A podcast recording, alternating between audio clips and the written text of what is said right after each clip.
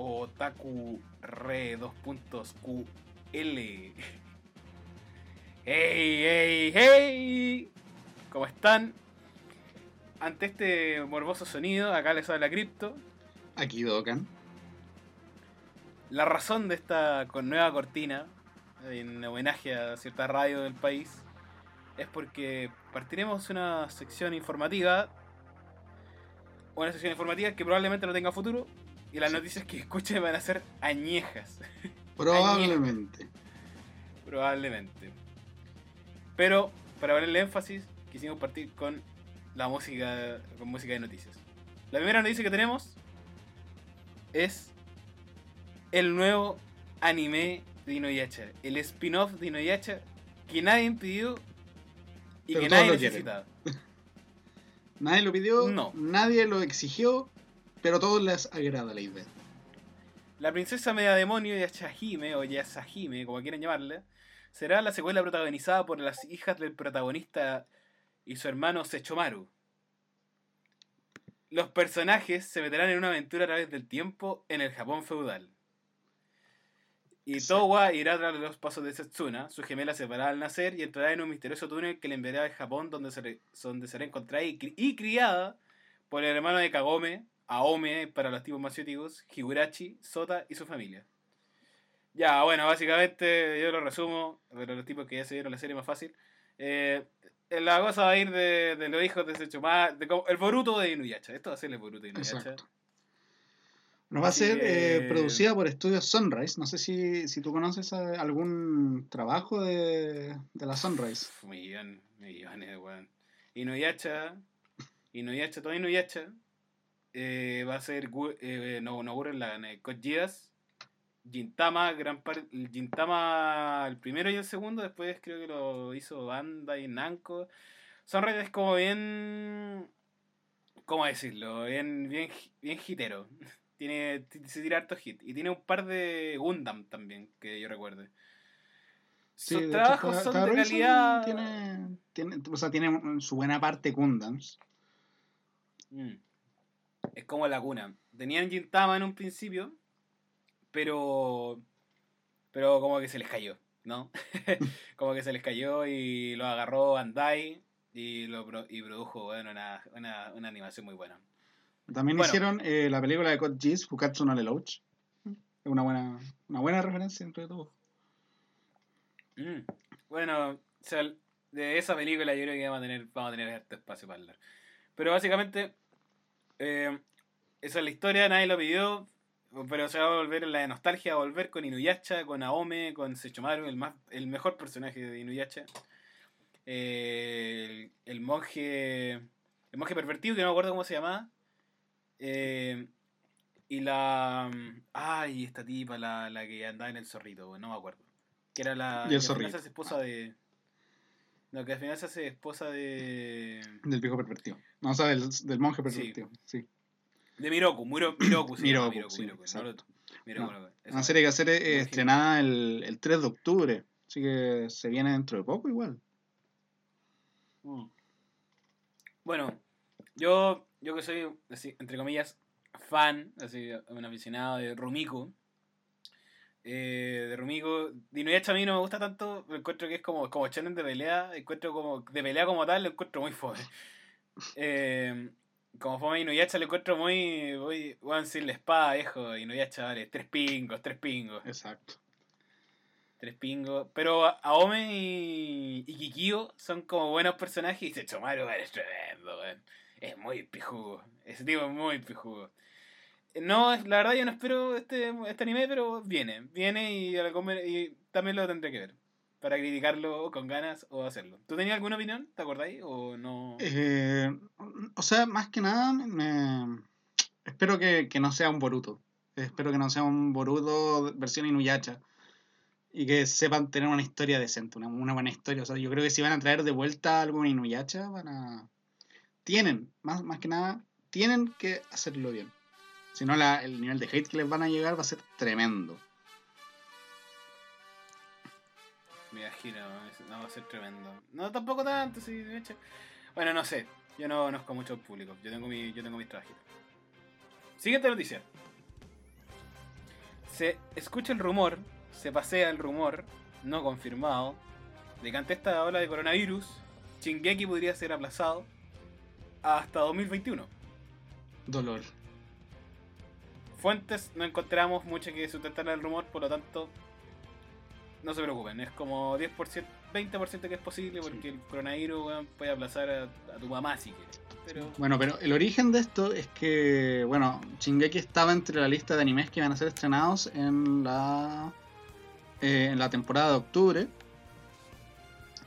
Y eh, sin ningún aviso y sin ningún tipo de noticia, eh, fue removida de la lista. Y eso, eso da a especular de que realmente no, o sea, no se va, no se va a lanzar en octubre, sino que se va a aplazar. sí, puede ser, sobre todo que ahora lo agarró Mapa, un buen, un buen estudio pero para producir algo ahí con Shingeki puede ser, puede ser que lo atrasen.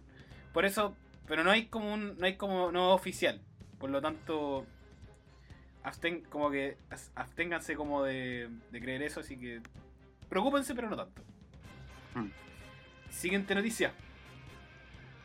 At H. Uf. El autor de Act H es arrestado por actos indecentes en contra de dos menores. Tatsuya Matsuki, de 29 años, fue arrestado por agredir a dos estudiantes de secundaria en el mismo día. El autor del manga, At H, admitió su delito y luego señaló no haber hecho nada incorrecto, desatando catastróficas consecuencias para su obra. El editorial Shueisha, que es básicamente la Shonen Jump, quien pidió disculpas por tener a Matsuki en sus filas. Actualmente el futuro de su obra se mantiene incierto y el volumen recopilatorio programado para el 2 de octubre se pospuso. Sí. Bueno, el volumen 13 de Act Edge fue eliminado del calendario de publicación de la Shonen Jump después de lo ocurrido eh, con esta menor de edad. Y bueno, finalmente el arresto del, del autor. El reto del autor. Yo creo que para los tipos que siguen el, para que siguen este manga, que yo no, yo no, eh, creo que van a intentar borrar la Shonen Jump, sobre todo que es muy correcta con lo, es muy correcta, la sociedad japonesa es muy correcta, van a intentar, bueno, cancelar la obra como de lugar. No, es, no porque no es tanta prioridad, así que puede ser que la corten o no. Yo encuentro que no sé si otro acto, no, no tenemos tanta bien, no- tan bien hecha la tarea de otros actos anteriores a como que, que se hayan, como que casos pasados que se puedan reflejar en este caso. De weas como tan brigias como de acoso sexual y que hayan terminado la obra. Yo creo que va a quedar inconclusa. Eh, si no me equivoco, déjame revisar. eh, eh, pasó algo parecido con el autor de, de Samurai X. Esto ya pasó hace tiempo, hace mucho tiempo. O sea, el, el autor del manga de Samurai X eh, fue detenido por posesión de pornografía infantil. Eh, bueno, sin duda fue, fue una, una noticia que, que ya, o sea, ya pasó el tiempo, pero sabemos de que, de que este tipo de cosas se la toman con mucha seriedad y realmente a nadie le causa gracia un hecho así. Y, y bueno, ya Samurai X pasó un poquito al olvido por esto y lo más probable es que At Age eh, tenga un, un futuro muy parecido a lo que le pasó a Samurai X, solo que Samurai X alcanzó, alcanzó la animación. El caso de la animación, Age ya creo que tenía programado más o menos el anime casi listo. Con esto, olvídenlo. Exacto. Y con esto olvídenlo y a lo mejor el tema es que el final de la obra no, si va a haber o no. Dios sabrá lo que vendrá. En realidad no. Yo creo que la Shonen Jump no lo va a hacer. Siguiente noticia y final. Periodo de pausa de Hunter x Hunter. Hunter x Hunter cumple su periodo más largo de ausencia desde el 2018. El manga ha cumplido el hiatus o pausa más larga hasta ahora. Esta se confirma tras la ausencia que tendrá en las ediciones 36, 37 y 38 de la Shonen Jump. Y eh, el otro, el otro dato es incierto, ciertamente me siento muy feliz por no estar al día con Hunter x Hunter, porque qué manera de ser desgraciado. No, yo estuve a punto, a punto de llegar el día con Hunter x Hunter y lo paré.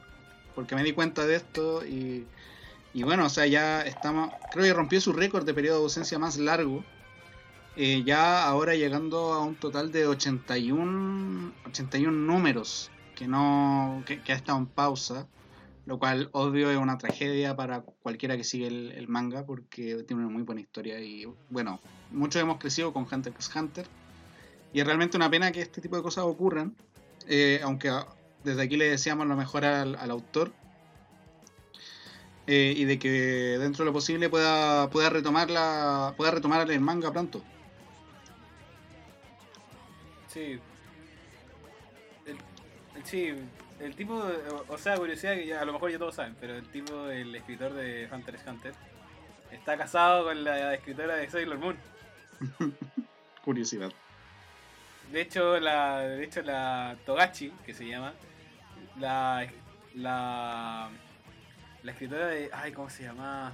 La escritora de Naoko Takeuchi, na- ahí le ayudó mucho a hacer lo último porque Togachi tiene una enfermedad un poco, un poco, parece que un poco grave, entonces Naoko Takeuchi le ayudó como a ser parte de los números de Sí.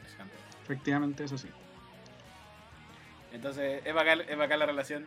Así que el crea- ojalá que el creador de Hunter x Hunter y Yu Yu Hakucho eh, le vaya bien, y mejore y termine la ya que termine el continente oscuro y se, y se manda otro hormigas quimera. Se mandé otro arco, arco épico. Son otro arco épico. La verdad, estas son las noticias como más relevantes, el resto ya se han visto y van a estar más añejas para cuando ya. Para Sí. cuando, para cuando esté el. Para cuando, para cuando esté el otro. Así que ahora pasaremos a un nuevo formato, una nueva sección. Que para lo cual requeriremos una cortina adecuada.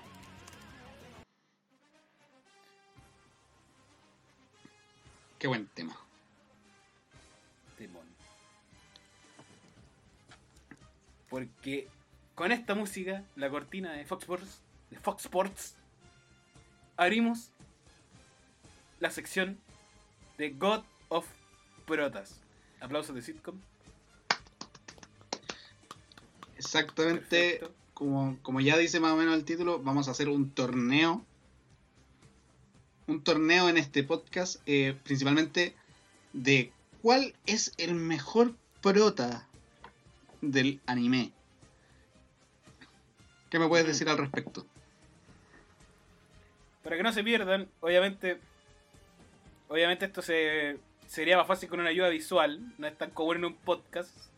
Pero me tienen que meterse al Instagram porque vamos a subir más o menos más detallado. Sí, ahí vamos Pero a estar tanto- subiendo toda la información, todos los resultados van a estar subidos ahí para que le sigan eh, la huella. Exacto. Los obviamente las justificaciones de los resultados estarán en el podcast. Exacto. Vamos a hacer toda la pega.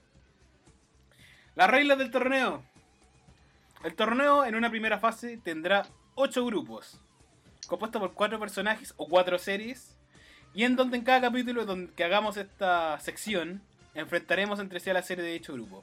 Por ejemplo, el grupo que haremos la próxima semana estará compuesto por el grupo Mechas Psicológicos Exacto. entre comillas. Donde estará Geass, Death Note, Gurren Lagann y Evangelion. Vamos, es un torneo extenso. va a ser- va- vamos a tener hartos capítulos de este torneo. Así, ¿Cuántos? Son unos 32 protagonistas que van a participar en este torneo de, de varios tipos de, de, de categorías de anime. No solamente eh, Shonen, sino que también vamos a meter eh, Spokon, Seinen y hay otra, una que otra sorpresa por ahí. Sí. Yo creo que poco a poco iremos soltando más, más datos, pero hasta ahora van a ser así. Tipo mundial de fútbol para los más adecuados. Para los más adecuados. Los encuentros entre estas series o entre estos personajes se definirán en base a cuatro parámetros que explicaremos más adelante con un mayor detenimiento para que se entiendan. Cada parámetro que se acierte dará un punto. Por ejemplo, como dijimos en el ejemplo anterior, si Code contra Death Note, si Code tuviera, tuviera un parámetro mejor, va a tener un punto. Son cuatro parámetros, por lo tanto, si, si, si God tuviera los cuatro parámetros más altos que, que Death Note, Geass tendría 4 puntos y Death Note 0. Lo mismo pasaría entre Gurren Lagann y Evangelion. Y así vamos a ir peleando uno a uno. Exacto. Para hacer peleas. Exacto. Se entiende que van a ir, va a ser como una pelea de grupo entre todos contra todos. Geass se enfrentará a Death Note, a Gurren Lagann y Evangelion y ellos, y ellos se enfrentarán en, obviamente entre, en el grupo. Eh, pero el tema de los puntos y esas cosas para que no se confundan lo vamos a explicar al final del encuentro. Vamos a decir ya, en base a todo lo que tenemos, tenemos esto. Ya. En base a todo lo que hemos recolectado, son- tenemos estos puntos. Y los puntos de evaluación.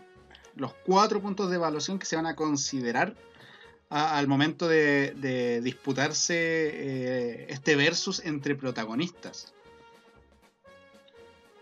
Eh, partiríamos con lo que eh, lo definiríamos como el planteamiento o el setup del personaje. Es decir, todo esto que el autor utiliza para crear el, el protagonista que, pro- que, que ya una vez iniciada la serie eh, va, va- va a ir interactuando con todo, con todo lo demás que, que- que el autor tiene preparado. Es decir, eh, la historia inicial del personaje, quién es, eh, sus, afic- eh, sus aficiones, sus valores. más que nada eso, el setup del personaje, cómo está construido inicialmente. Segundo punto, el desarrollo, Desarrollo. del personaje.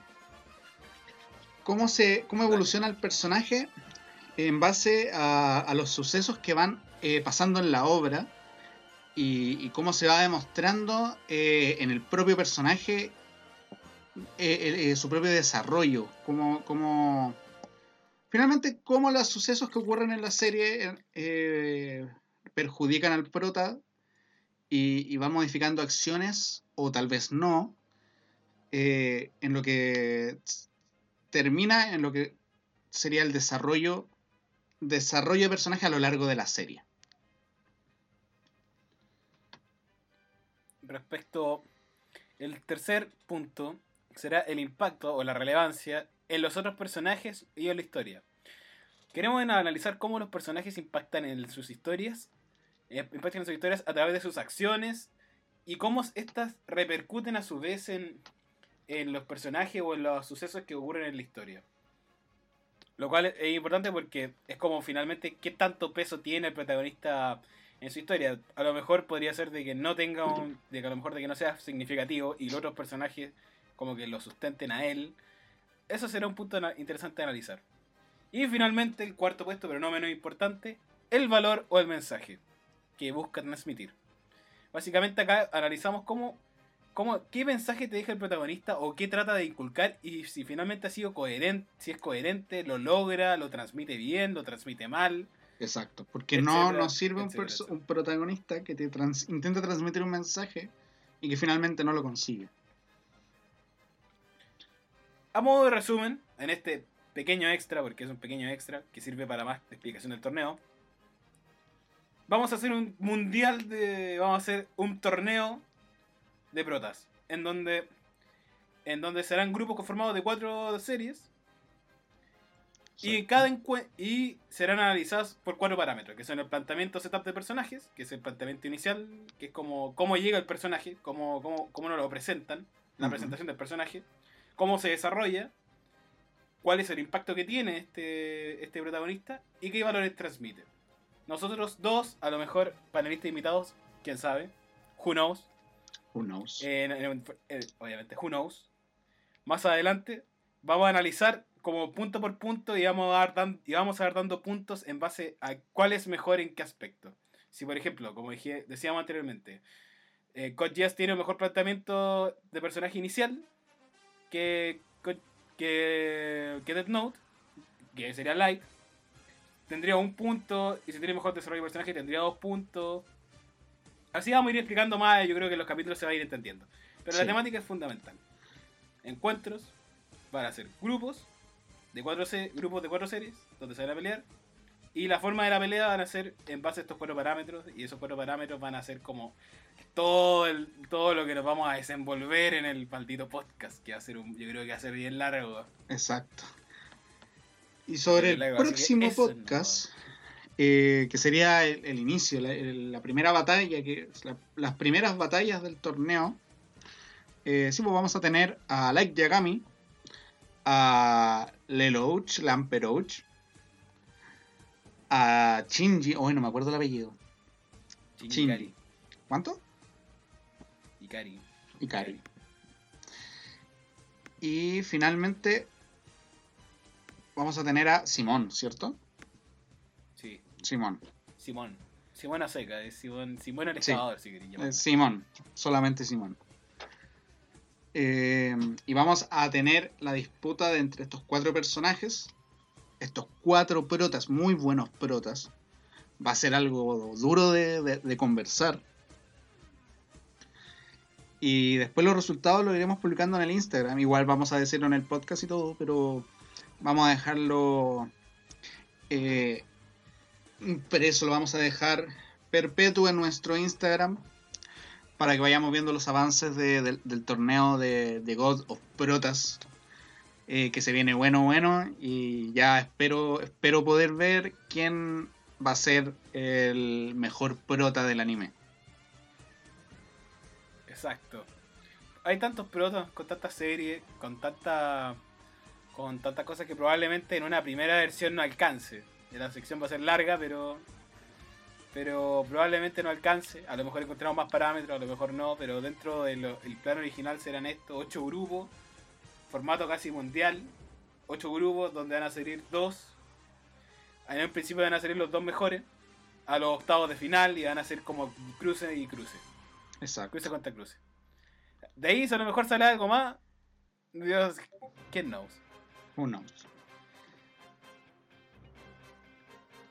Supongo que con esto ya estaríamos terminando el, eh, este episodio extra eh, informativo. Eh, ¿Algo que, que tal vez se nos quede en el tintero? Yo creo que no. Síganos, síganos, pónganle ahí Sí. seguir. Sí, para todos los Eh. brasileños que, que- que ven nuestro Instagram y que le dan like a nuestras publicaciones, síganos. No les cuesta nada. A los chicos de Estados Unidos, a las chicas de Irlanda que ya no, nos está escuchando. Dolor. La aburrimos. Dolor. La aburrimos. Eh, por favor.